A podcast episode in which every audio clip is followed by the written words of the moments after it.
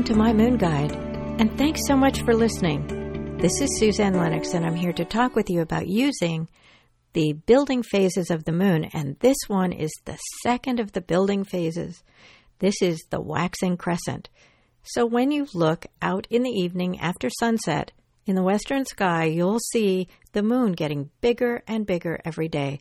She's still a crescent shape, but she's on her way to becoming that half circle that we know as the first quarter moon. For now, it's important to look at your manifesting list. You know that list I talked about in the podcast just the other day, number seven, I think it was.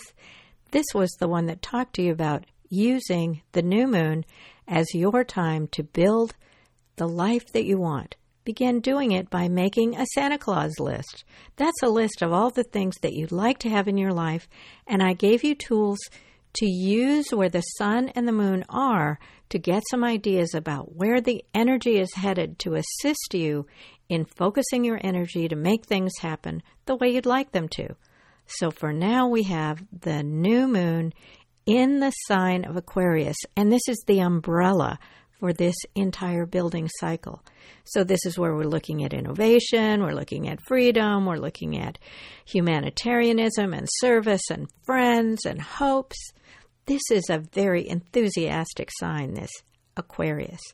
And for this crescent moon, we have partnered up with it. The sun's still in Aquarius, and the moon is in the sign of Aries.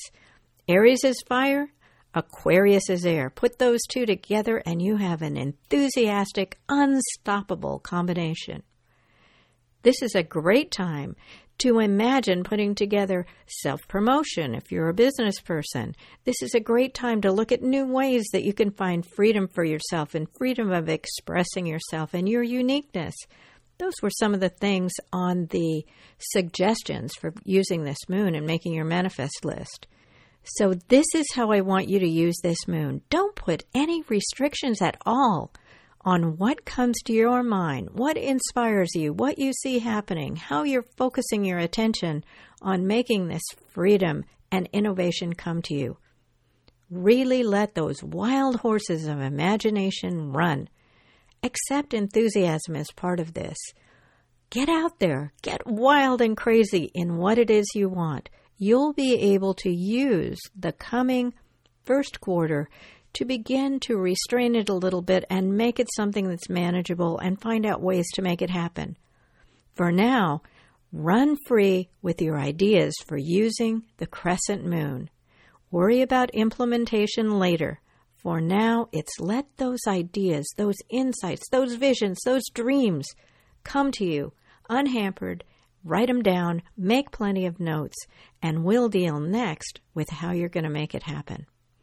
Bye for now. If you enjoy these podcasts, please tell your friends and listen in again to My Moon Guide on mymoonguide.com. Bye for now.